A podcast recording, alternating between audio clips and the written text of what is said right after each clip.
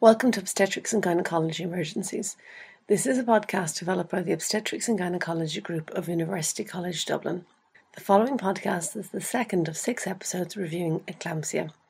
We have chosen eclampsia as the second emergency for the podcast as it's a rare but very important complication of preeclampsia. Preeclampsia in itself is one of the most common causes of both maternal and fetal morbidity and mortality worldwide. This podcast is primarily directed at UC students, but others are very welcome to listen. So now I'm going to talk about causes of preeclampsia, which in itself is the main cause of eclampsia. There are many different theories about the causes of preeclampsia. It's a huge research area with hundreds of papers published on a yearly basis. The current theories include a mixture of genetic factors and predisposition, oxidative stress, and abnormal interaction between the placental trophoblast and uterine decidua. What should happen in pregnancy is that the trophoblast should invade the spiral arteries of the uterus and convert them from narrow, high resistance vessels to wide bore, low resistance vessels. Equally, the placenta should invade a certain depth into the decidua to anchor the placenta.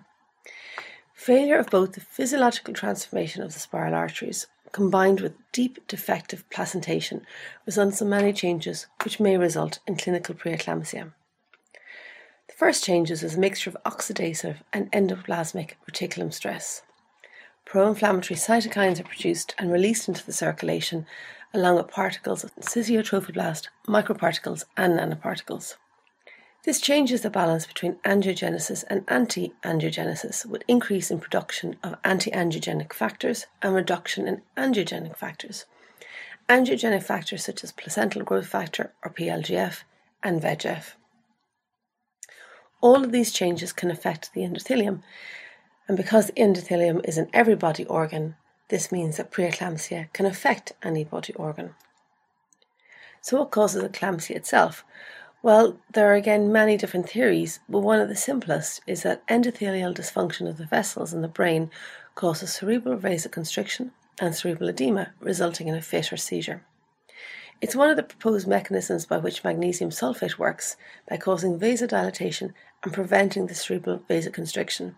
And that's why we use magnesium sulfate as both, a prophylaxis to prevent a seizure and treatment if a woman has had an eclamptic seizure. A significant portion of research into preeclampsia concentrates on identifying these preclinical markers with the aim of eventually being able to intervene or prevent and ameliorate progression of the disease. Imagine being able to say to a first time mother, if we do nothing, you may lose your baby, or you might need to deliver your baby prematurely, or you may not need ICU care due to preeclampsia or eclampsia. Knowing this, if we could try these strategies, then this won't happen. That would be wonderful. Researchers have studied ultrasound assessment of the uterine arteries, measurement of VEGF, PLGF, and other markers, and risk factor profiling in order to achieve the same. Someday, I hope to be able to update this podcast with information derived from research and how to prevent this disease. Until then, thanks for listening.